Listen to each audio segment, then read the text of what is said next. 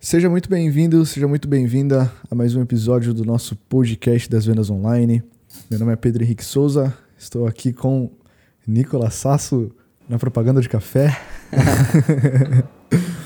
e ah, hoje, na verdade, né, quem acompanhou o, o podcast passado soube que era um, um, um, episódio muito especial, né? Primeiro, primeiro episódio na qual eu gravei com 20 anos de idade e esse daqui, seguindo a data de lançamento, que está saindo. Hoje é sexta-feira, dia 16, 17, 18, está saindo no dia 19, segunda-feira. É também o primeiro episódio onde o senhor Nicolas Sasso está acima dos 29 anos. Já chegou 30... na casa dos 3.0. É, 3. e aí, Nicolas, como é que você... biturbo. Como é que você não, se sente biturbo mais? Não. biturbo como é que você se sente mais velho, cara, mesmo não estando mais velho ainda? Cara, é amanhã, né, meu, meu aniversário. E, velho, eu não sei o que aconteceu, mas só que eu sempre achei que fosse frescura da galera. Esse lance dos 30 anos e tal. Mas, mano, hoje eu acordei numa bad, velho. De fato bate Porque, a bad, tipo, né, velho? É, é, meu último dia nos 20. É seu último dia nos 20, 20 velho. Hum. Pois é. E aí, tipo, Mariana, minha esposa tava me perguntando, tipo, mas meu, você tá meio abatido, aconteceu alguma coisa? Aí de manhã eu falei, não, tal. Aí, meu, comecei a refletir. Falei, velho, é isso aí, tô ficando tô ficando velho mesmo, tio. Até cheguei pra minha esposa e falei, ah, desculpa aí se eu tava meio chatão hoje de manhã. eu acho que tá chegando aí meu aniversário. Tanto que assim, não, não vou comemorar, não vou fazer nada. Porque, velho, eu quero que passe ileso, eu quero que passe né, batido. Velho? Passe batido, ninguém precisa saber, os, deixa quieto. Os 31 a gente faz festa. Agora, os 30 a gente vai segurar a onda, vai ser um momento de reflexão. Muito bom, mano. E hoje, cara, a gente tá aqui com um tema.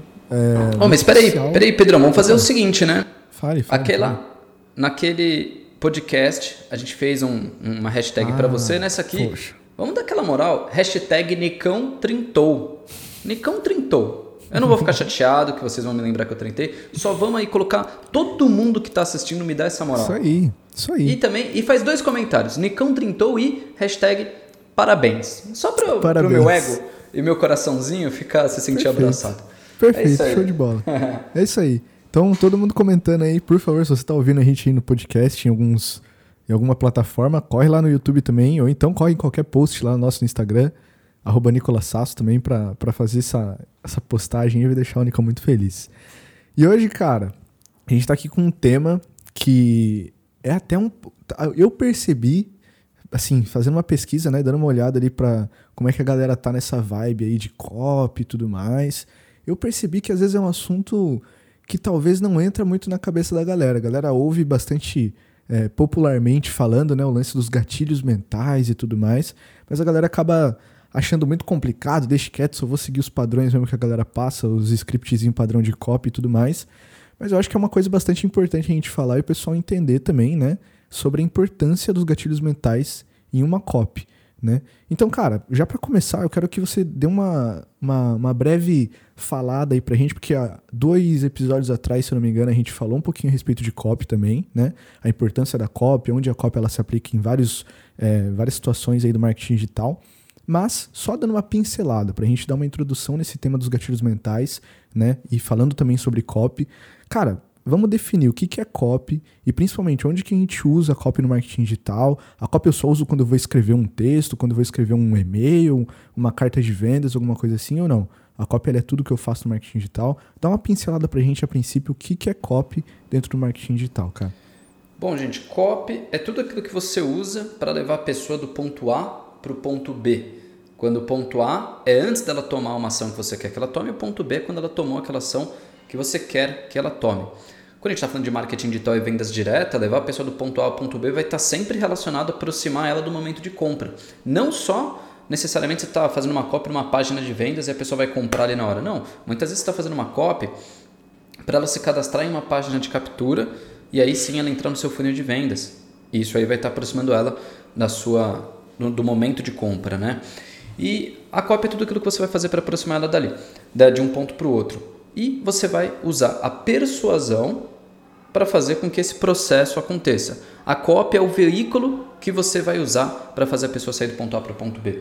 E aí, claro, né, o pessoal sempre fala, Nicolas, persuadir, palavra, palavra feia, sai para lá. Gente, quando você tem um produto bom, você precisa persuadir as pessoas a comprarem aquele produto. Se aquele produto de fato vai impactar positivamente a vida da pessoa, você precisa persuadir ela, porque senão ela vai ficar procrastinando e o cérebro dela vai ficar dando essa pegadinha nela aí para ela não tomar essa ação que ela precisa dar. Mas copy é levar a pessoa do ponto A para o ponto B, aproximar a pessoa de compra. Você pode usar copy em anúncios, vídeos de venda, é, cartas de venda, é, áudios, podcasts, e-mails, mensagens no Telegram e etc. Qualquer lugar que você tenha um ponto de contato com a pessoa. Perfeito. E, cara, é legal também a gente né, até falar pro pessoal, galera, se vocês. É, se você que tá ouvindo aí, você não ouviu aquele episódio onde a gente falou a respeito de copywriting, é, é um episódio muito interessante, até porque a gente discutiu várias coisas, né, Nicão, a respeito dessa parada de, da persuasão, de você. É, da, da, manipulação, né, o, o extremo ali e tudo mais, o equilíbrio. E também a gente falou uma parada bastante importante que é sempre legal o pessoal levar em conta, que assim, beleza, a, a, o copywriting, né, a, o termo da palavra, ele tá bem atrelado a coisas escritas também e tudo mais, né, a, texto, a carta de venda, a talvez uma descrição que você posta em algum lugar no, no Instagram, talvez, no YouTube, enfim.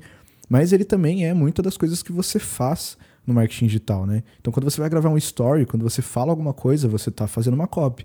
Quando você está gravando um vídeo para o YouTube, você está fazendo uma copy, né? Então, essa, esse discernimento de que tudo, talvez, que você fale, que você reproduza é uma copy, é bastante interessante. Agora, Nick, eu percebi que você falou na parada que na copy você acaba é, induzindo né, a pessoa e tudo mais, você acaba é, dizendo para a pessoa que você precisa, que ela precisa fazer determinada ação, justamente para que o cérebro dela não é, sabote ela, né? Não auto-sabote.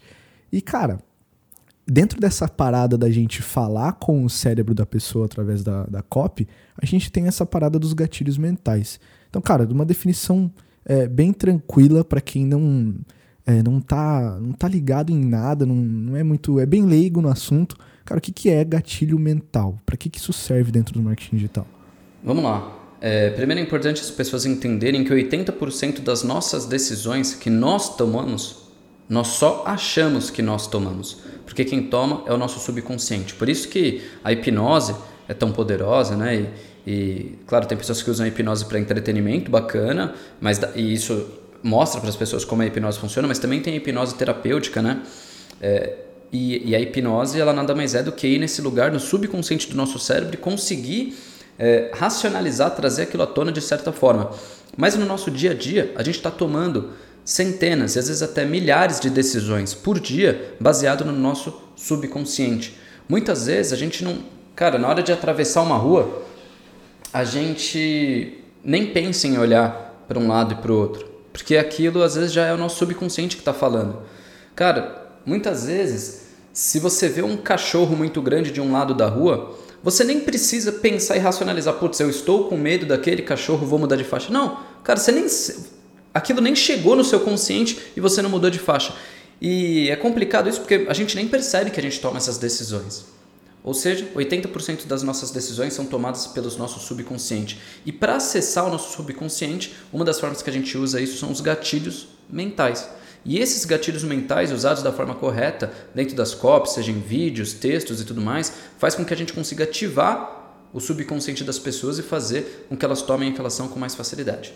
Ficou clara a explicação, Pedro? Perfeito, cara, perfeito. Eu até queria fazer um complemento até, né, que claro, né, pra galera que se interessar um pouquinho mais, tem até um, deixa eu ver se eu consigo pegar aqui. Tem um livro que tá até empoeirado que eu gosto muito, cara. Eu me interesso bastante por essas coisas de mente e tudo mais, gosto muito dessas paradas. E tem esse livro aqui do Darren Bridger, que é Neuromarketing. Cara, esse livro é um livro muito legal e ele fala justamente sobre essa parada de como é, o marketing, a publicidade, ela evoluiu a ponto de você de conseguir de fato entrar na mente das pessoas, né?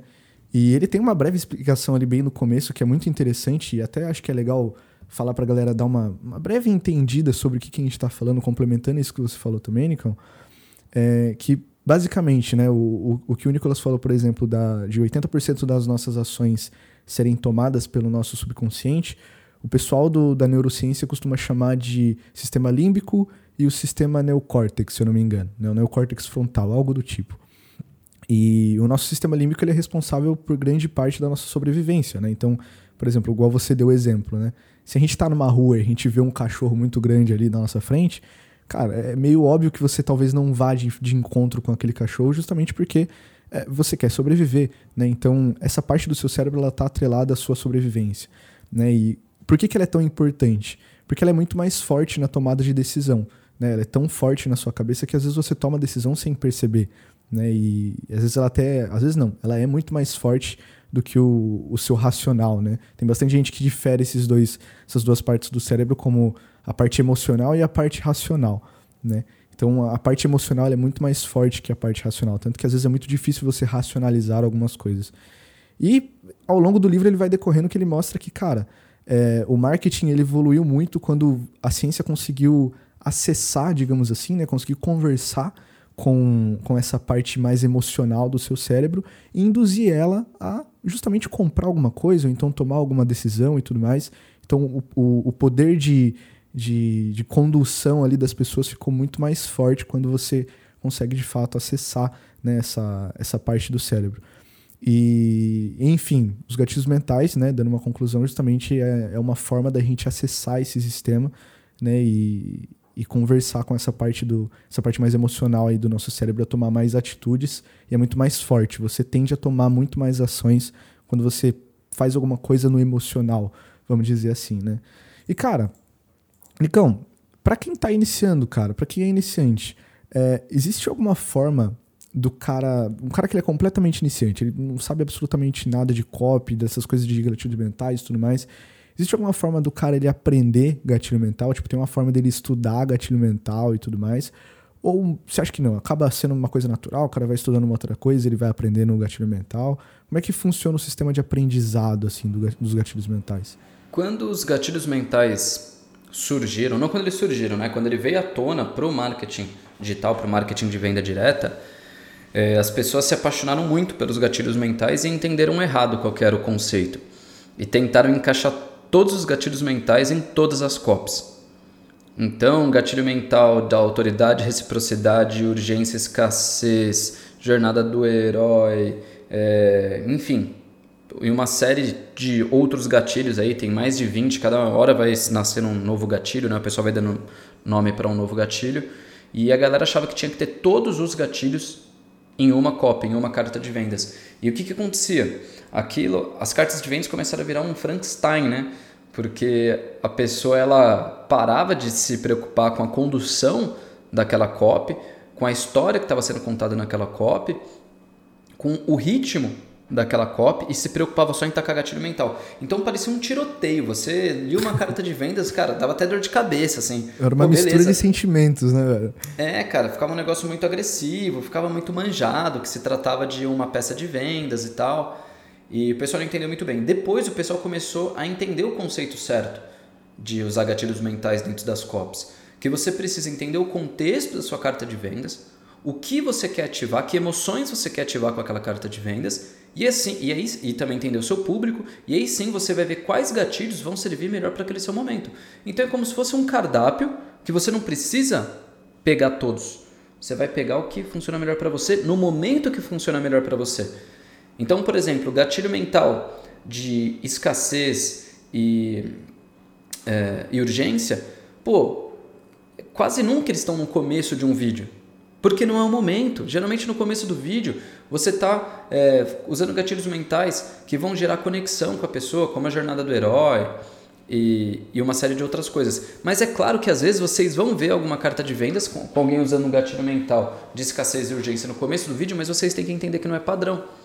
Que a pessoa entendeu que naquele. Uma pessoa né, que estudou tudo, a pessoa entendeu que naquele momento ela fazer uma escassez e uma urgência no começo do vídeo fazia sentido para ela. Então, pessoal, é, gatilho. Então, para resumindo aqui, eu acho que todo mundo tem que usar os gatilhos mentais, mas só que não precisa ser uma corrida desesperada. A forma de você estudar gatilhos mentais é de forma natural. Entenda quais são os gatilhos e veja de vez em quando quais deles você consegue encaixar na sua copy.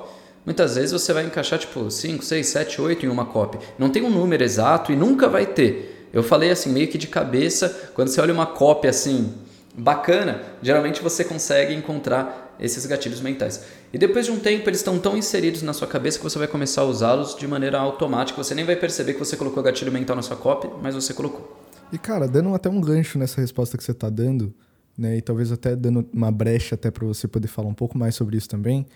Cara, a gente abriu a caixinha de perguntas lá nos stories, né? E a pergunta que mais apareceu, velho, mais apareceu foi: Nicão, qual que é o gatilho mental que mais funciona? Tipo, qual que é o melhor gatilho mental é, que, que eu preciso usar sempre? Existe um gatilho mental, tipo, no, no sentido de como se, como se de fato você tivesse que escolher um, talvez, né? Uhum. E usar, tipo, aquele padrãozinho em todos, assim. Você acha que existe um que é melhor ou não? É, você precisa usar um só em todas as cobs que você vai fazer? O que, que você acha Essa, a respeito dessa essas pergunta? Essas perguntas assim? do, do pessoal me mostram o quão imediatista que a galera é. Então eles querem o segredo, eles querem o final do processo e não passar pela jornada. E entendem, pessoal, se eu chegar aqui para vocês e falar, olha, o melhor gatilho é esse, eu vou estar tá fazendo um desserviço para vocês. Porque vocês, sem entender o contexto, vão começar a usar o gatilho que eu falei que é o melhor. E muitas vezes ele é o melhor para mim, é o melhor nas minhas situações, e às vezes não é o melhor para você. E aí você vai ficar desesperado tentando achar um, usar direto um gatilho que não necessariamente é o melhor. Além disso, vocês precisam cada vez mais se apaixonar pela jornada e pela construção de quem vocês vão ser dentro do marketing digital. E não ir direto no, no pote de ouro. Cara, existe toda uma jornada e quando você passa pela jornada e chega lá, você fica muito mais preparado. A crise sempre vai aparecer uma crise, seja uma crise pessoal, mundial, regional, qualquer uma, sempre vai aparecer alguma coisa. Quando você não passou pela jornada completa, você pode sucumbir àquela crise. Quando você passou pela jornada completa, você tá gigante. Tipo, eu agora, tô treinando. Cara, ó, tá no pump até, né, pai? Tô no pump, irmão.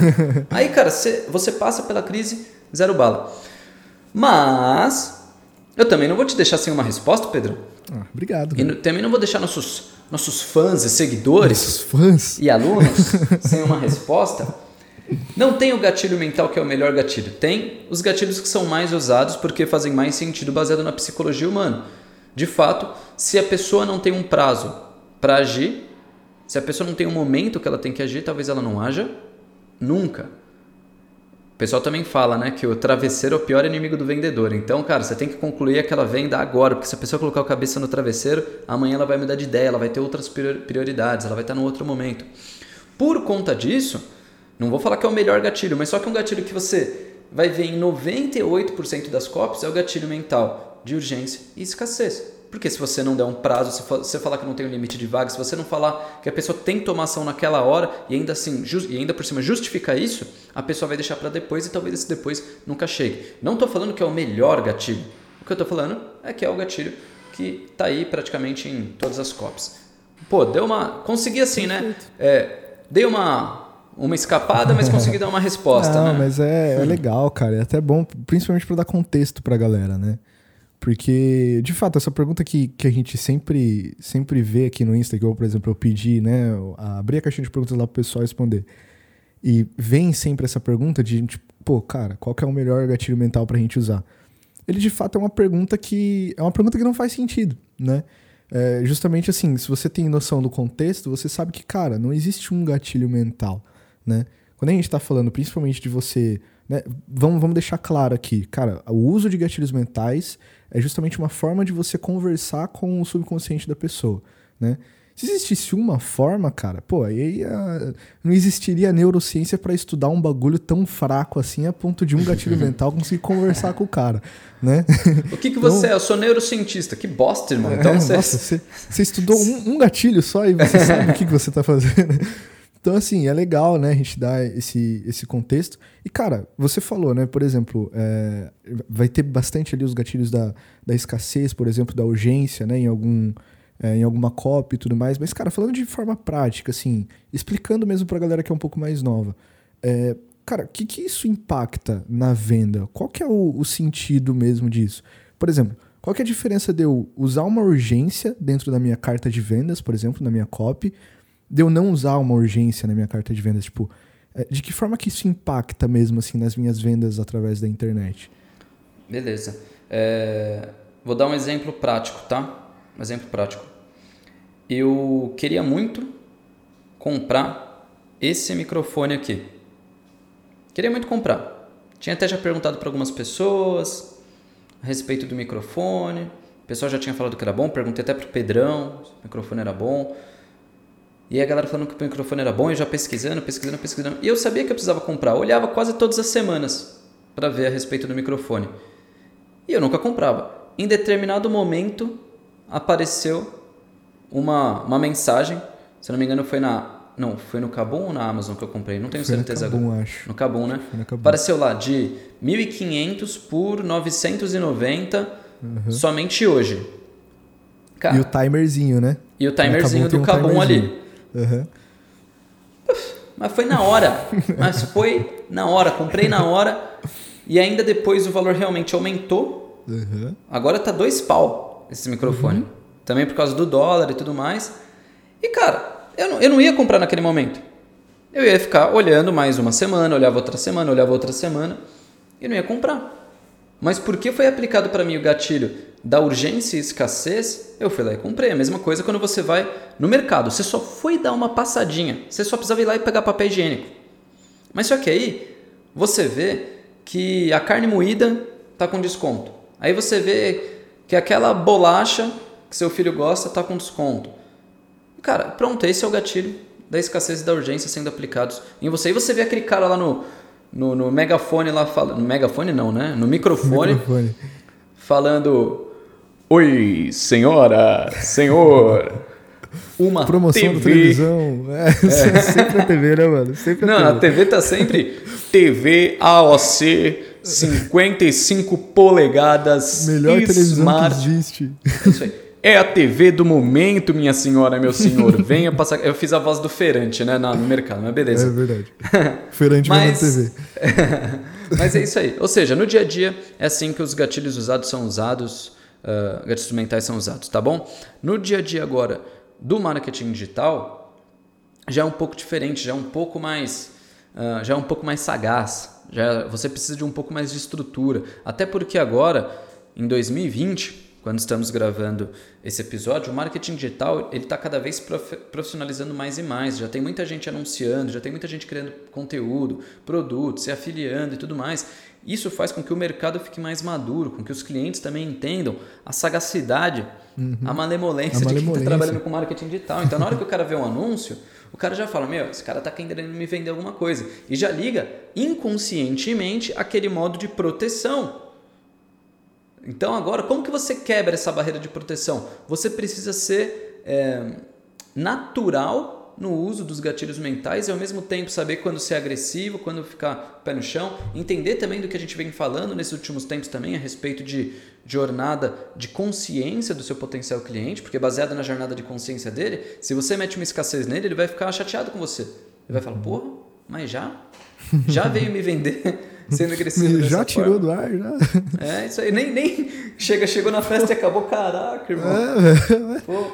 Então, assim, você tem que entender a jornada de consciência também do seu potencial cliente para você também saber usar os melhores gatilhos mentais. Por exemplo, se a pessoa acabou de te conhecer, ela está no começo da jornada de consciência dela, você deveria usar ali uma jornada do herói com aquela pessoa. Se, se você tiver uma jornada do herói bacana, ou se você conseguir ah, usar um frame bacana para isso, na qual você vai criar conexão, porque naquele momento, se a pessoa acabou de te conhecer, acabou de ver o seu anúncio, acabou de entrar para sua lista, se você meter oferta muito agressiva na boca ali, talvez não seja o melhor momento. Melhor mo- talvez seja o melhor momento ali para você criar conexão com aquela pessoa. E por aí vai. Então, é, falei demais. É isso. Não, perfeito, perfeito.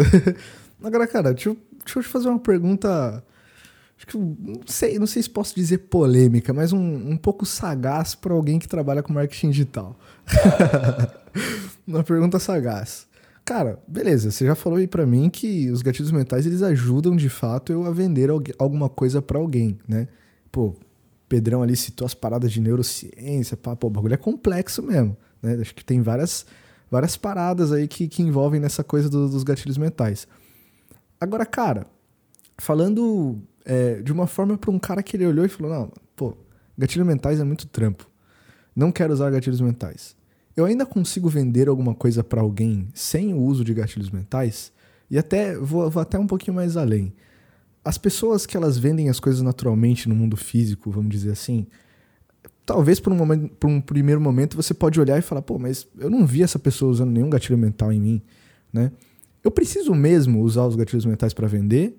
Ou, ou não? Eu consigo até vender, mas não sei. O que, que você acha? O gatilho mental ele está tão presente no nosso subconsciente que a gente vai usar ele até mesmo sem perceber.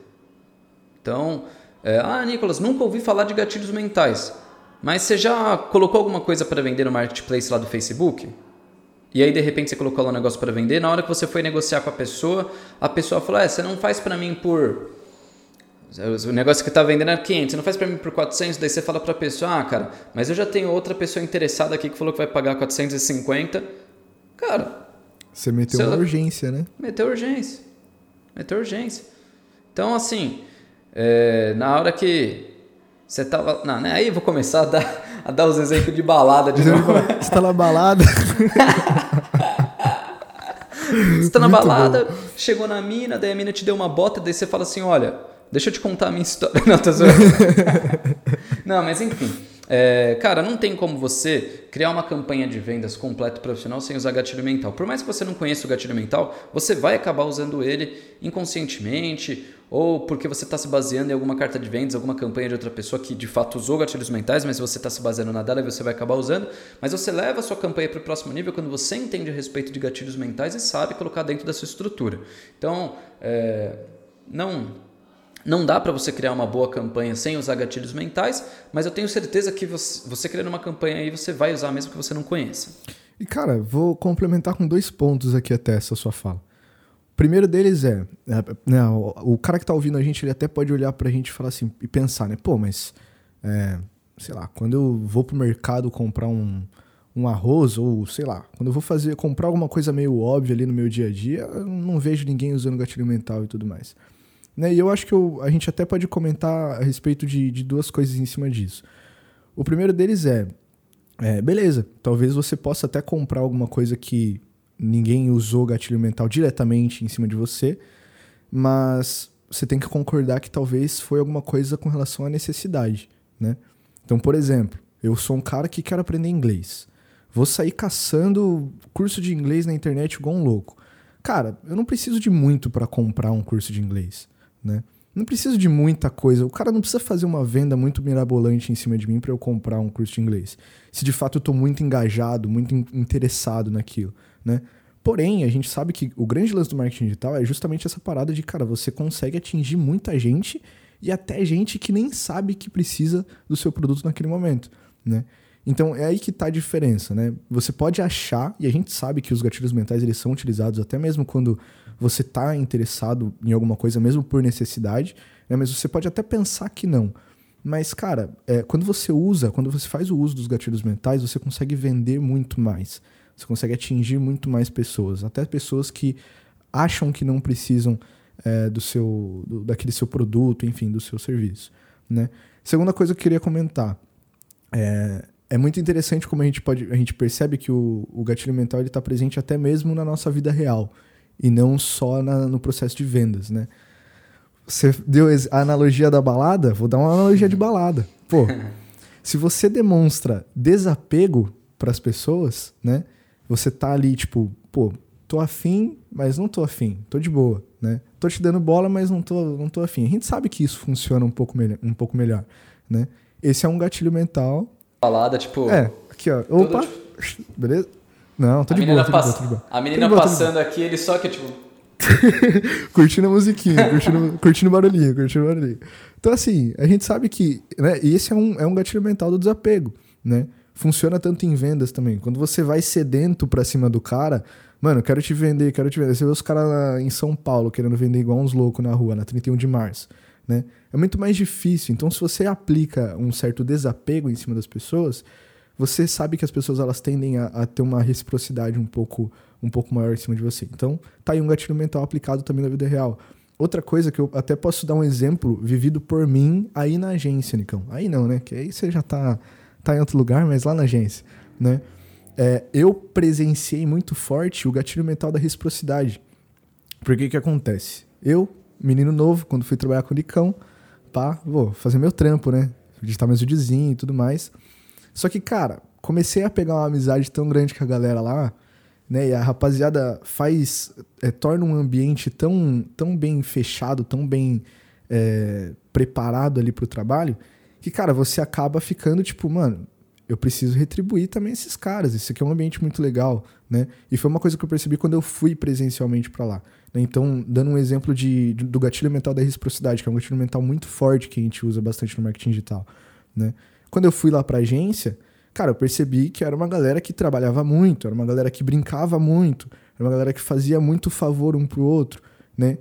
E, cara, se você acaba estando num lugar onde, pô, se você não faz nada, é, você se sente mal por não estar lá, né? Isso é, é, é uma parada que, cara, é subconsciente. Você naturalmente se sente na obrigação de também ser gente boa, de também trabalhar, de também ajudar, enfim, né? São exemplos de que é, o gatilho mental ele funciona não só no processo de vendas, mas ele também funciona muito bem no, no processo ali de, de da nossa vida, né? No, no dia a dia normal. Perfeito. Agora, Pedro, pode falar, Nicole. Pedro, não, só uma coisa, né? E tem tanto gatilho mental, gatilho mental da autoridade, reciprocidade, escassez, é, urgência, o takeaway, que é esse do, do desapego, desapego. tem o gatilho mental da prova social, tem gatilho mental. É, vixe, da história. É isso aí. É, da... Enfim. Tem, tem assim, uhum. é, um monte de gatilho mental que pode ser usado em vários momentos da sua copy. Qual que é a... O que você tem que fazer nesse momento? Entender a respeito deles e começar a imaginar. Não que você vai colocar todos, mas só que de repente você vê a respeito de um gatilho e você fala, putz, esse gatilho eu posso usar em tal momento da minha copy. Sim. Ou de repente você está analisando uma carta de vendas ou uma campanha de uma outra pessoa e você de repente olha aquela campanha e fala, putz, olha como essa pessoa usou esse gatilho. Putz, deixa eu me inspirar nesse frame que ele usou para eu conseguir usar na minha cópia. Às vezes o seu produto é de ganhar dinheiro, mas só que você viu esse frame num produto de emagrecimento. Uhum. Isso que é legal, isso aí está naquele livro Roube como um Artista, que uhum. é você conseguir trazer, é, roubar mesmo, digamos assim, ideias Sim. de outros universos, de outros nichos e saber adaptar para você. E, e, esse roubo ele é completamente legal e é o melhor roubo que tem, porque você está adaptando uma coisa de um outro nicho para o seu universo e cara, isso é maravilhoso. Depois, talvez no próximo episódio aí que a gente for falar de cópia, ou talvez numa numa aula de terça-feira a respeito de cópia, eu, eu explico melhor essa, essa estrutura do roubo como um artista que pode ser usada muito bem nas copies. Perfeito. E cara, se, se você falou né, a respeito do é, de se tornar natural, né? De você acabar tendo que analisar o contexto e você vai acabar é, percebendo que os gatilhos mentais eles se encaixam em determinados momentos da copy. Você acha que o uso dos gatilhos mentais, ele alguma hora ele se torna de fato natural? Ou seja, tipo, quando você está, por exemplo, escrevendo uma carta de venda, um e-mail, você acaba nem pensando, tipo, ah, agora vou usar o gatilho mental da urgência, vou usar aqui o gatilho mental de tal coisa. É, ou você acaba sempre pensando nessa, nessa questão? Se torna natural ou não? É sempre legal você prestar atenção nessa, eu, nesse uso. Eu acho que quando você está no começo da sua jornada como copywriter, você precisa ficar um pouco mais atento para você não deixar um bom gatilho passar. Então, é claro que você tem que ter a sua linha mestra ali da sua copy, digamos, o rascunho da sua copy, o roteiro da sua copy que você vai seguir. E agora, você pode dar uma olhada numa lista de gatilhos mentais, seja que você olhar mesmo uma lista, pô, tem esses 20 gatilhos aqui, o que cada um quer dizer, ou você pode olhar os gatilhos mentais que você já vinha anotando há algum tempo, alguns frames, e ver se algum desses cabe dentro daquela sua copy para você colocar e, e que não vai ficar um Frankenstein. Isso pode ser uma saída. Outra saída é você usar uma estrutura de copy pronta. Por exemplo, é, o, o o problema causa solução, que na verdade é problema, promessa causa solução. É, a carta de vendas de 12 passos, tem uma de 17, tem uma de 21, tem o AIDA, atenção, interesse, desejo e ação. Quando você usa essas estruturas para escrever as suas copies, naturalmente você vai acabar tendo que colocar gatilhos mentais dentro delas, porque essas estruturas, elas já vêm meio que prontas para receber os gatilhos, elas te pedem que você coloque gatilhos nas estruturas. Então, é, o que, que eu acho interessante? Que as pessoas, primeiro, se prendam às estruturas, se prendam às estruturas de, de carta de venda, de copy, para que ela não, não se perca, que ela não vá nem muito para a direita nem muito para a esquerda. Se prender na estrutura já vai fazer com que ela use natural, de forma mais natural os gatilhos mentais, porque ela vai ser meio que obrigada. A estrutura pede os gatilhos mentais. E depois, com o tempo, é importante que a pessoa vá largando a estrutura para ela começar a deixar a criatividade dela aflorar mais. Mas essa estrutura já vai estar tão enraizada dentro da cabeça dela que ela vai é, seguir a estrutura mesmo sem ficar escrevendo ali palavra por palavra. Não sei se ficou claro o que eu quis dizer, mas só que eventualmente tanto a estrutura do modelo de cópia que você vai escrever quanto os gatilhos mentais, eles começam a ficar cada vez mais naturais e você tem que pensar menos a respeito deles. Então aí você passa a ficar uma pessoa mais criativa e menos sistemática, digamos assim. Cara, você citou o, o PCS, né? Que na verdade é o, o problema causa-solução, né?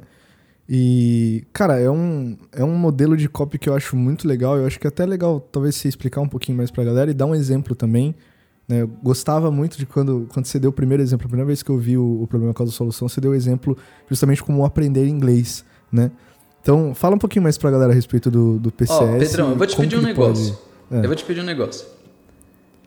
Eu não vou conseguir reproduzir tão bem quanto eu fiz naquele vídeo. Cara, eu já tentei outras vezes e naquele vídeo ficou tão bom, velho. E detalhe, naquele vídeo eu tava andando de um lado pro outro, no primeiro escritório que a gente teve. Uhum. Não tinha ar-condicionado, eu tava Velhaço. suando. Meu, meu cabelo tava, tipo, nossa, horrível e tal. Mas eu vou explicar o que é a promessa, o PCS, né? Problema, causa, solução e, cara, coloca o áudiozinho lá, não, não põe um vídeo. Colocar, não põe um vídeo, que eu tenho vergonha do cabelo não, que eu tava. Um vídeo. Pra galera que tá aqui no YouTube vai ver o vídeo. Se você não tá no YouTube, vá pro YouTube pra ver o vídeo. Aí coloca aí aquele trecho que eu explico. Ah, quer saber, Pedrão? Faz o seguinte. Oh, põe o PCS naquela explicação lá, vamos meter um remember aí. Quantos anos será que eu tinha lá? Acho que eu tava com 27. Foi em 2000 e... Acho que foi 2007, né? 2000 e... Mano, eu acho que foi 2018. 18? É, você tava com Bom, 27. solta aquela explicação lá que, porra, a galera curtiu demais aquele vídeo. É um dos vídeos mais, mais vistos e bem avaliados aqui do canal. Então vamos lá, o que, que é o PCS? Problema, causa, solução. Se você só usar essas três letras, PCS, problema, causa, solução, você já vai conseguir melhorar a sua forma de, de levar qualquer tipo de negociação, venda daqui para frente. Se você expor o problema para as pessoas, falar a causa desse problema e depois expor a solução, você já vai parecer autoridade naquele determinado tema, independente se você quer vender alguma coisa ou não. Cara, sempre que você expõe um problema, você fala a causa desse problema e você fala a solução desse problema, todo mundo vai olhar e vai falar: oh! todo mundo vai entender que você mestre naquela situação. Bom, vamos pensar o seguinte: se eu tô aqui e o problema é eu não consigo desmontar essa cadeira, o problema já está inserido aqui na situação. Se alguém chega para mim e fala, cara, você não consegue desmontar essa cadeira porque ela é feita de um material altamente resistente que quando ela fica exposta ao calor ele fica ainda mais rígido. Essa foi a causa. A solução para isso é você deixar ela guardada num lugar onde não bata sol por pelo menos dois dias, porque assim os parafusos vão ficar um pouco mais soltos e vai ficar mais fácil para você desmontar essa cadeira. Essa pessoa para mim é uma especialista em montar e desmontar cadeiras. Sempre que eu precisar fazer isso, eu vou perguntar para essa pessoa como fazer. Então é isso, em qualquer situação vai funcionar. Se você expor para a pessoa o problema, ou se o problema já estiver inserido na situação, você falar a causa e a solução, pronto, você já é autoridade. Mesmo que você não está usando para fazer uma venda necessariamente, você vai parecer inteligente. E a gente sabe que em vários momentos a gente precisa disso. Só a parte do método, o PCS, você já vai conseguir se virar em várias situações, você já vai parecer inteligente, já vai parecer classudo e vai conseguir expor a sua ideia em várias situações. Mas, se você perceber aqui na lousa, eu adicionei mais duas letrinhas. E essas letrinhas vão fazer toda a diferença na hora de você vender. P de promessa e o C de chamada para ação ou call to action. Bom, eu vou pegar e usar o inglês para fazer um exercício aqui com vocês, tá bom? Não sei se dá para ver aqui pela câmera, mas eu vou tentar mostrar aqui a câmera e a luz. Então vamos lá, vou ser bem didático, bem direto e reto e, cara, é, no improviso aqui. Apesar de que eu vou falar de um tema que eu já trabalhei, eu vou no improviso e vou fazer bem rápido para esse vídeo não ficar longo. Então vamos lá. Vou fazer aqui uma cópia usando esse método e vou falar do inglês. Vamos lá.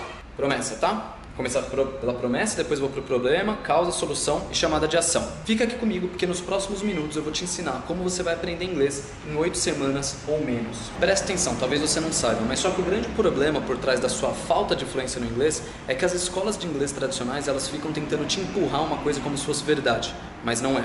Elas querem que você acredite que para você falar inglês você precisa estudar gramática. Elas querem que você acredite que para falar inglês você precisa estudar por anos e anos. Isso foi instalado tão forte na sua mente que você agora tem essa crença limitante que para falar inglês ou você precisa estudar gramática, que é chato pra caramba, ou você vai demorar muito, o que é desmotivador. Ou seja, duas coisas vão acontecer: ou você vai fazer o curso nas coxas, ou você vai desistir no meio do caminho. E é por isso que você não está falando inglês hoje. Isso acontece Porque existe uma indústria que não quer que você fale inglês. Eu costumo chamar essa indústria de a indústria do quanto mais tempo você levar para falar inglês, melhor. Essa indústria te ensina que você precisa demorar 5 anos para falar inglês e eles ficam ensinando você com gramática. 5 anos é muito tempo para você falar inglês. E o que, que você fica fazendo durante esses 5 anos? Fica pagando mensalidade atrás de mensalidade e enchendo o bolso deles. Ou seja, eles não têm interesse nenhum em fazer você falar inglês rápido. Se você prestar atenção, teve um cara que vendeu uma escola de inglês por bilhões, não bilhões não, acho que foi por um ou dois bilhões, e o curso dele originalmente era um curso de, pasme, oito semanas, porque ele trouxe esse curso lá dos Estados Unidos é o mesmo curso que os Mormons usam para aprender a falar inglês. O curso dele era um curso de oito semanas. E quando ele trouxe para o Brasil, ele falou: pô, oito semanas é muito pouco tempo, dinheiro, pouco tempo para eu ganhar dinheiro. O que, que ele fez? Pegou o curso de oito semanas e transformou num curso de cinco anos. E como eles fazem isso? Eles colocam conteúdos de gramática para você estudar. E o que, que a gramática faz? Ela te dá a falsa sensação de que você está aprendendo alguma coisa e eles dão a falsa sensação que, te estão, que estão te ensinando alguma coisa. E na hora que do vamos ver que você precisa falar inglês, você trava, porque a gramática faz você pensar no inglês e não em inglês. E é por isso que quando você é colocado numa situação onde, você precisa falar inglês, você trava. O que você precisa fazer para driblar isso e aprender a falar inglês em oito semanas ou menos é substituir a gramática e os livrinhos de inglês por filmes de Hollywood e conversação. Os filmes de Hollywood foram feitos para impressionar o seu cérebro e para te manter atento, para te manter energizado, para te manter em estado de diversão. Esse estado de diversão mexe com o lado direito do seu cérebro, que é 10 mil vezes mais poderoso que o lado esquerdo do seu cérebro. Presta atenção nisso que eu vou te falar. O lado direito do seu cérebro trata com imagens, emoção, diversão. O lado esquerdo do seu cérebro trata com a lógica, memória e tudo mais. As escolas de inglês elas ficam tentando te fazer falar inglês atacando o lado esquerdo do seu cérebro, que não é tão poderoso quanto o lado direito do seu cérebro. Então o que você tem que fazer é trocar os livrinhos de inglês e a gramática que trabalham com o lado esquerdo do seu cérebro pelos filmes de Hollywood, que são dinâmicos e divertidos e mexem com o lado direito do seu cérebro, que é 10 mil vezes mais poderoso. Pensa aqui comigo. Os diretores de cinema eles gastam milhões em um filme com um único propósito: impressionar você, impressionar o seu cérebro, que é isso que vai fazer com que aquele filme vire um blockbuster. E muitas vezes você está usando o filme só para se divertir, quando na verdade você pode usar o filme para se divertir e ao mesmo tempo aprender inglês. E é por isso que nós, falei aqui da solução, tá? agora vou pular para a chamada de ação.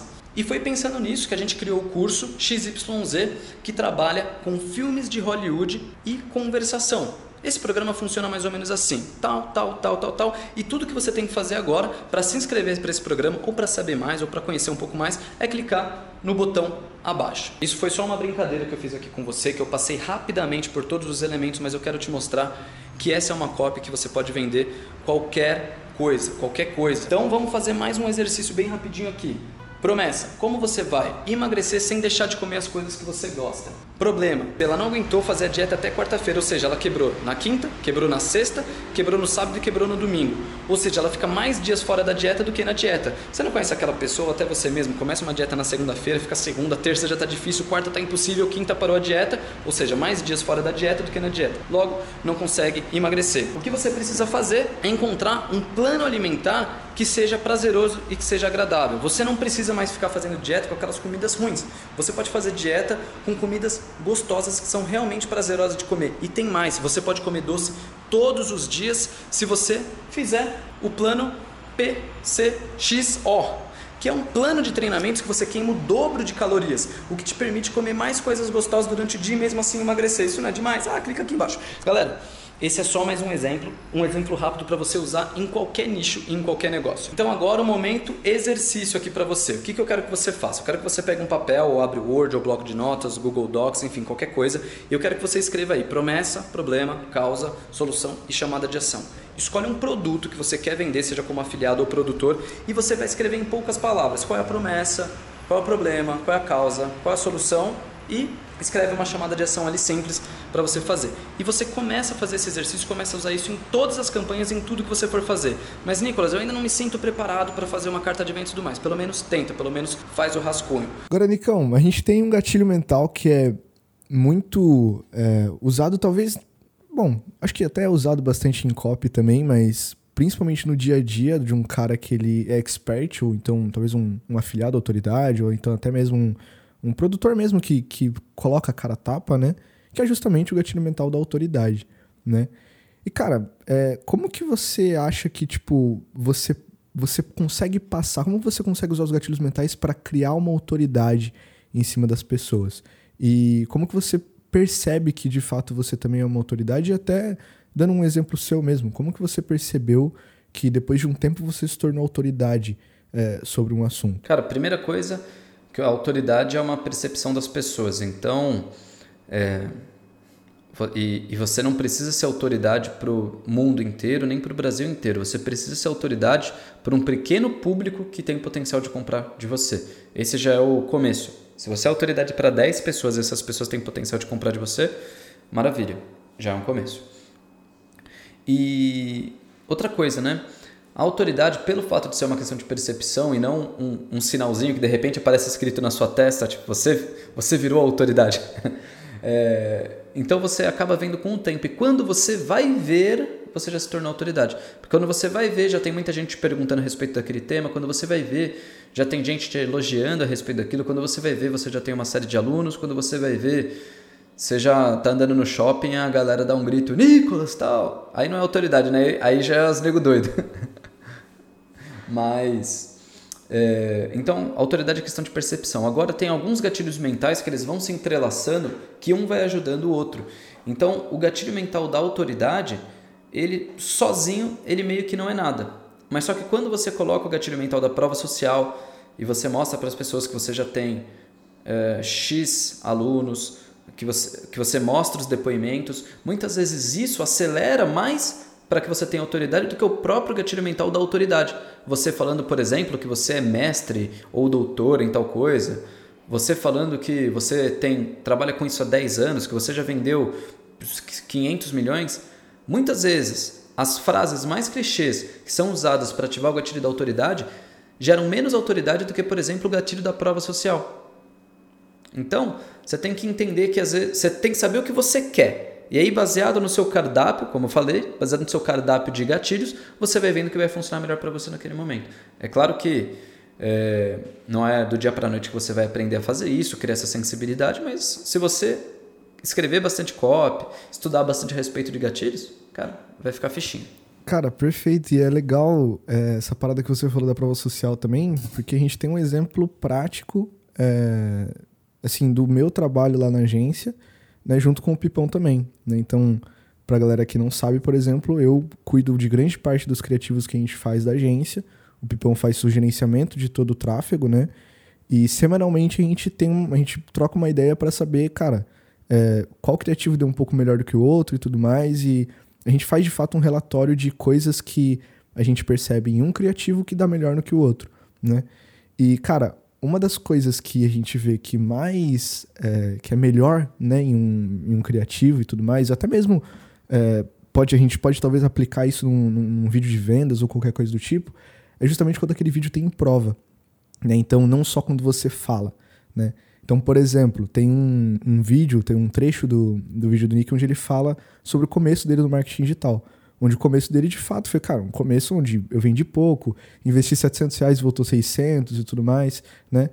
Uma coisa é a gente só mostrar o trecho do Nick falando aquela coisa, beleza, né? Talvez possa passar autoridade para quem já conhece o Nicolas e tudo mais, mas para quem não conhece, que no caso era o caso daquele criativo que a gente fez para distribuição de conteúdo para pessoas que eram públicos mais frios e tudo mais, a gente colocou justamente o trecho onde o Nicolas ele abre o painel da Hotmart, ele coloca a data, ele mostra que aquele foi o valor que foi retornado, que teve tantos de reembolso e tudo mais. Ou seja, a gente provou, né?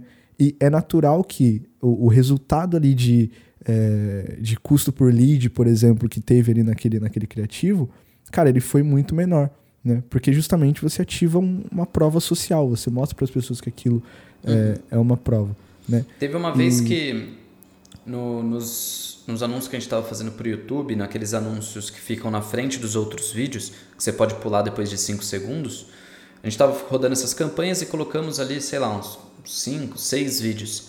E em dois desses vídeos eu começava. Deixa eu dar, mostrar aqui. Eu começava assim, né, com o celular e mostrando uma cacetada de venda no celular, logo no começo. Você quer saber como eu fiz isso aqui? Então continua aqui comigo que eu vou te falar. Daí eu falava mais um minuto do vídeo e pá, e no final eu fazia uma oferta. E tinham outros vídeos que eu já começava falando e às vezes no final eu mostrava o celular e tal. Sem sombra de dúvidas, os vídeos que deram melhor foram os que eu já mostrava logo no começo, porque eu prendia a atenção da pessoa naqueles primeiros 5 segundos e depois dali, show de bola. Mas por que, que a gente teve que usar a prova social nesses aí? Logo de cara. Porque naquele formato que a gente estava usando, como era um anúncio para o YouTube e a pessoa tinha que era obrigada a assistir durante 5 segundos, a gente foi lá e adaptou, jogou a prova social para frente, foi um teste que a gente fez. Por isso que é até importante as pessoas saberem, tem que entender o contexto, tem que entender a plataforma, tem que entender o momento do cliente que ele está anunciando e tem que fazer as variações. E claro, né? Eu não, só para o pessoal também entender, né? Eu não fui um ninja e falei, meu, eu vou colocar a prova social aqui logo no começo. Não, eu fiz vários. Sim, sim. E assim, é. a, o, e joguei pro teste, joguei pro ar e a gente vai ver o que funcionou melhor. Teste, como diz o Pipão, né, mano? Teste. É isso aí, tem que testar. Tem que testar. E, cara, outro, outro exemplo também que é bastante legal, que foi num, num podcast que a gente gravou, acho que foi o episódio número 2 onde a gente pediu um áudio até para um, um, um, cara que, que, é, que segue você no, no, Instagram. E ele falou também, né, que justamente, cara, é, eu, tá, eu posto algumas coisas a respeito de marketing digital, falo a respeito de marketing digital e tudo mais. E um cara que é expert quer que eu lance ele, né? E até naquela hora que a gente ouviu, a gente falou, né, cara, é engraçado como autoridade é uma questão de percepção, né? Cara, o cara ele pode talvez até não ter resultado, né? Mas, cara, de tanto ele falar, de tanto ele mostrar que ele tem conhecimento, de tanto ele, pô, é, demonstrar mesmo que ele é uma autoridade naquele assunto, as pessoas passam a, a perceber ele como, como um expert, né, uma autoridade naquele assunto. É bastante legal isso. E, cara, falando um pouquinho a respeito é, do gatilho mental da reciprocidade, que é um gatilho mental que as pessoas, elas, o pessoal que entra no marketing digital acaba usando bastante, né? Pô, postar conteúdo gratuito, vou dar um imã digital e tudo mais né? Querendo ou não, a gente ativa esse gatilho da reciprocidade. Você entrega algo gratuito né, para as pessoas para é, sem necessariamente a, a intenção de, de você querer algo em troca daquela pessoa lá na frente. E falando justamente sobre esse ponto, cara, como que você acha que eu consigo ativar o gatilho mental da reciprocidade nas pessoas é, sem, sem fazer com que elas percebam que você quer algo em troca mais para frente? Né? Porque, pô, beleza, querendo ou não, a gente entrega um imã gratuito, por exemplo, mas a gente sabe que tem todo um processo. A pessoa entra na sua lista de e-mail, depois você vai ofertar para ela e tudo mais. Mas a gente sabe que, cara, quando é uma, uma coisa muito intencional, né? Tipo, ó, pega aqui esse negócio que eu vou vender para você depois. Talvez não tenha tanto resultado. Né? Então, como que eu faço para encontrar esse equilíbrio no, no, gatilho mental da reciprocidade, ó, cara? Interessante você falar do gatilho mental da reciprocidade, que esse é um gatilho mental que ele não serve só para copies ele é um gatilho mental que você vai usando na sua estrutura toda, né? Então, quando a gente está, por exemplo, distribuindo conteúdo gratuito ou fazendo um podcast como esse, a gente está simplesmente entregando conteúdo gratuito sem pedir nada em troca. Isso já de fato ativa o gatilho da reciprocidade. Mas a gente não está no meio de uma carta de vendas, está no meio da estrutura, está no meio da estratégia, está em um ponto da estratégia. Isso é muito importante. Uh, já vou voltar para responder sua pergunta, mas só que também só para explicar para as pessoas como usar o gatilho da reciprocidade, por exemplo, dentro de uma copy. Pô, eu tô no meio de uma carta de vendas, como que eu posso ativar ele? Cara, no meio de.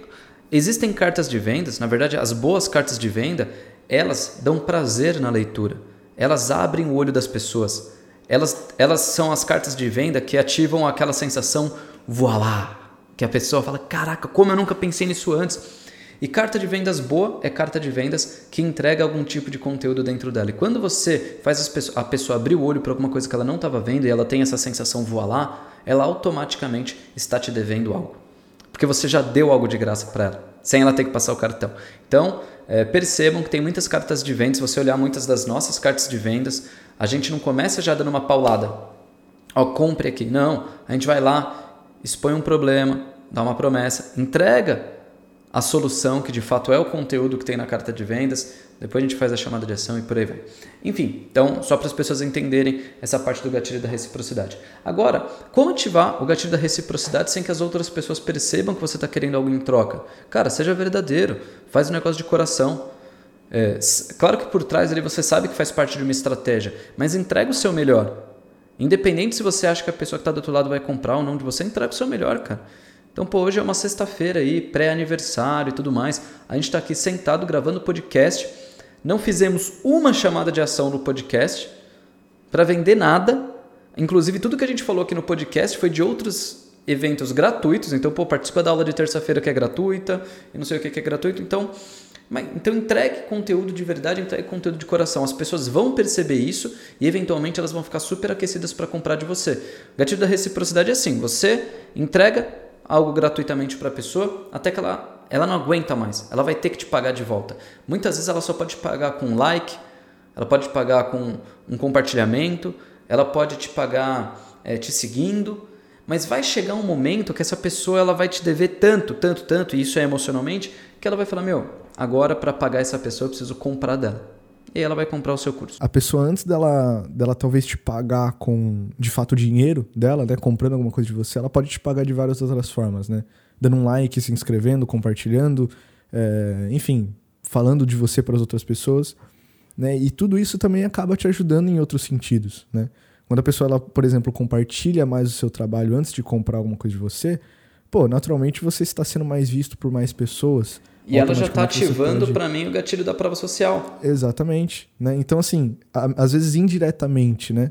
E cara, uma coisa também que eu acho que é legal que foi uma das coisas que eu curti demais quando eu comecei a estudar marketing digital, que era justamente o, o marketing de conteúdo, né? Que antes o pessoal falava bastante. É, que é justamente você produzir conteúdo para entregar para as pessoas, para elas se sentirem na necessidade talvez de retribuir para você, né? E uma parada que eu li em algum lugar, cara, muito aleatório há, há muito tempo atrás, era justamente sobre, cara, faça o melhor conteúdo possível é, com a intenção de talvez educar o seu público, né? Porque, por exemplo, se você tenta vender marketing digital, marketing digital para uma pessoa que tipo ela não sabe absolutamente nada de marketing digital, cara, talvez ela possa ter muitas objeções agressivas até em cima de você, né? E, pô, beleza, quando você entrega muito conteúdo gratuito, quando você fala muito a respeito daquilo, querendo ou não, você educa aquela pessoa, né? Educa para o seu mercado. E, consequentemente, ela vai olhar para você e vai falar, pô, é, eu sou uma pessoa mais qualificada para comprar. Quer né? ver um exemplo nosso? Hum. É, só tem uma forma da gente vender mentorias e imersões com um ticket de 5 mil reais. A gente já vendeu, tá? É, e quando a gente fez o nosso primeiro evento ao vivo, que custava de 2 a 5 mil reais, baseado nos lotes, cara, uhum. você tinha que ver a galera que, que entrou. Era só a galera high level. Sim. Só a galera high level. E como que eu faço para ter mais pessoas na minha lista que são high level, que estão dispostas a pagar 5K, depois 10K para um mastermind que a gente vai abrir no ano que vem, e depois 20K? educando, doutrinando as pessoas. E como que eu vou fazer isso? Eu vou sempre ficar vendendo para as pessoas e, e a pessoa só aprende comigo se ela comprar? Não, cara. Eu posso doutrinar as pessoas aqui de forma gratuita e depois elas vão me comprar direto um produto de ticket alto. Não necessariamente as pessoas vão passar e comprar todos os meus produtos e vão aprendendo. Isso também acelera muito o processo. E claro que na hora que eu estou criando conteúdo gratuito, estou ativando o gatilho da autoridade, prova social é, e uma série de outras coisas. Eu estou sempre presente na cabeça das pessoas eu estou sempre marcando presença ali e quando eu falar, galera, agora eu tenho um produtinho para vender. Ou quando a pessoa pensar, meu, eu preciso de um produto para aquele tema lá, quem que ela vai procurar? A sim, pessoa que está mais fresca na memória sim, dela. Sim, perfeito. E cara, isso é, é, é, justamente, eu acho que esse é um, é um talvez um é um parâmetro legal para o cara que ele tá justamente pensando nessa parada, como que eu posso ativar o gatilho da reciprocidade, mas sem de fato parecer que eu quero algo em troca, né? Esse lance pelo menos da de, pô, eduque o seu mercado para você ter pessoas mais qualificadas, foi uma parada que fez bastante sentido na minha cabeça. Agora, cara, é, fazendo uma pergunta que eu vi no, no Insta, foi uma pergunta bem legal. Na verdade, duas agora para finalizar, né? É, uma foi um cara perguntou, não, não consegui pegar o nome dele. Como que eu posso ativar, cara, o gatilho da reciprocidade, mesmo com tanta gente entregando coisa gratuita na internet? De alguma forma acaba dificultando a, a, essa, o ativamento desse gatilho? Ou você acha que não atrapalha? Até talvez ajude. Enfim, como que eu posso ativar o gatilho da reciprocidade, mesmo tendo muita gente entregando muita coisa na internet? Cara, dificulta, porque você disputa a atenção da pessoa com muito mais gente. Mas se você resolver fazer as, as coisas com qualidade, é, você vai ver que você já vai se destacar no meio das outras pessoas. Porque tem de fato muito mais gente fazendo, mas a, a proporção de pessoas fazendo com qualidade não cresce com a mesma velocidade da proporção de pessoas que estão fazendo. Então, quando você faz com qualidade, você se destaca.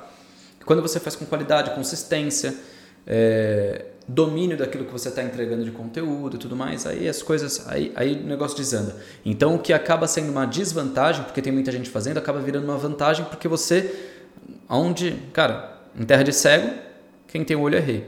Então é basicamente isso. Agora, cara, a última pergunta, que foi um cara que mandou lá pra gente, se eu consegui anotar o nome, era Samir Ghiselini. Ele fez uma pergunta que eu achei muito interessante, mano. O gatilho da reciprocidade, ele pode gerar uma legião de consumidores gratuitos, ou seja, de pessoas que só querem coisas gratuitas da sua pessoa? Pode, pode sim. Principalmente se você Principalmente se você tiver medo de ofertar, né, que é uma doença muito grave dos marqueteiros digitais atuais dessa nova geração, porque a galera tem medo de ser chato, tem medo de estar tá incomodando. Então, velho, se você tem medo de ofertar, pode ter certeza que as pessoas vão montar no seu colinho e vão mamar na sua teta, velho. Porque você vai, você vai ficar entregando conteúdo gratuito e nunca vai ofertar. Cara, quer gente, quer pessoa melhor que essa? É, é. Quer, vou chamar você de mãe. Então, velho, é, tem que. Se você. Imagina, agora imagina você juntando esses dois universos. Você é, entregando bastante conteúdo, e de fato tendo muitos consumidores ali nos seus conteúdos gratuitos, mas você também fazendo muita oferta. Quem que você acha que tem mais chance de comprar de você? Uma pessoa que está consumindo seus conteúdos gratuitos e está gostando ou uma pessoa que nem te conhece? A pessoa que está consumindo seu conteúdo e está gostando. Então tudo aquilo faz parte de um processo, de um funil. Tudo que você não pode é travar o seu funil no meio e uma das formas de você travar o seu funil no meio é tendo medo de ofertar. Isso aí. Então, nossa. Oh. Os caras são. eu não sei o que os caras usam aqui, mano. É uns bagulho muito alto, velho. Mas é isso, então. Eu, eu acho que lá embaixo, lá embaixo a, a galera tá num radinho assim. É, quer P, quer P? Começaram o podcast ali. Você pode começar a furar agora? mano, certeza, velho. Certeza, certeza. Mas é isso então, cara. Vamos finalizando antes de de fato destruírem o meu prédio. meu, deixa é, eu até fazer as chamadas aqui agora, vai. Exatamente, ia falar, se tem alguma consideração final aí para falar pra galera, cara, ah, antes é que claro. eu morra soterrado aqui, né? Bom, galera, primeiro é, já quero mandar uma mensagem aqui, hashtag é, saudades Pedrão, porque prédio dele tá caindo, então. Infelizmente a gente parou no episódio número 6. E é isso. não, não. E vai ter aqueles episódios póstumos, porque não tem dois episódios perdidos. Gente, é tipo aquelas músicas do Michael Jackson que estão lançando até hoje. O episódio inteiro vai ser em preto e branco, rapaz. É, tipo, vai ser um negócio mó trash, velho. Vai, é, mano, aí vou cobrar caro nesse episódio, hein, galera. Aí não vai ser de graça, não. não. Bom, galera, é o seguinte. Se você está gostando aí do nosso conteúdo, independente da plataforma que você está assistindo ou escutando, dá essa moral pra gente, compartilha esse conteúdo, leve essa mensagem para mais pessoas. Isso vai te ajudar até a te gerar mais prova social, gatilho mental e tudo mais. O pessoal vai, vai gostar disso pra caramba. É, se você está assistindo em qualquer plataforma, corre lá no YouTube, senta o like no nosso vídeo, compartilha o nosso vídeo também. Isso dá uma moral, valoriza bastante o nosso trampo. Outra coisa muito importante: toda terça-feira está rolando live da comunidade de vendas online. Lembrando que a comunidade de vendas online é um ambiente fechado, uma área de membros paga, mas só que se você assistir ao vivo com a gente todas as terças-feiras, você pode assistir essa mesma aula que é paga de forma gratuita. Depois a gente tira ela do YouTube e deixa ela só na comunidade. Então, também vai ter um link aqui na descrição para você se cadastrar gratuitamente para receber os nossos avisos para você entrar aí nessa, nessa lista onde a gente manda o link dessa, dessa live, beleza? Deixa o like aqui embaixo, dá aquele salve, tá, tá assistindo também a gente? Meu, tira aquele print, aquele retrato bacana, me marca lá no Instagram, tem, sempre tô repostando, beleza? Pedrão, falta eu falar alguma coisa? Acho que não, cara, é isso aí, já deu chamadinha para terça, like, inscrição, é isso aí. Uh, então, galera. Eu tô, eu tô velho, mas não tô besta, irmão. É, mano. Ei, daqui a pouco você tá no meu lugar, hein, mano. Toma cuidado. então é isso aí, galera. espero que vocês tenham gostado. Novamente, para reforçar, deixa um like, se inscreve no canal, compartilha esse videozão aí com a galera. O pessoal do podcast também, que tá ouvindo aí nas plataformas, compartilha também com o pessoal. Deixa uma avaliação aí se tiver algum, alguma avaliação para ser feita. E, cara, espero que vocês tenham gostado do, do podcast de hoje. O tema um pouco mais filosófico, talvez. Mas é, eu acho que é um, um, tema bastante importante, bastante legal o pessoal estudar, principalmente o pessoal que gosta mais de estudar essa parte mais, mais técnica. E, cara, eu garanto que se você se aprofunda nesse tema, é uma parada que te ajuda muito com naturalidade a, a conseguir vender melhor e criar os processos de uma forma mais humana, né, Nicão? Isso com certeza te ajuda, te ajuda muito mais a, a tratar as pessoas como pessoas e, e, vender de uma forma mais fácil para elas. Hum, então, e outra coisa muito importante Estamos na nossa quinzena, onde a gente está falando a respeito de copy. Se você está vendo esse Boa. vídeo aqui perto do lançamento dele, a gente vai falar também de copy nas próximas duas lives de terça-feira e daqui praticamente 15 dias teremos também um podcast, que é uma aula muito mais completa a respeito de copy. Se você se interessa sobre esse assunto, também recomendo que você se inscreva aí, clicando no primeiro link da descrição para receber os nossos avisos sobre as aulas. Isso aí. Então, é isso. Espero que vocês tenham gostado, galera. A gente se vê na próxima e até mais. Fui!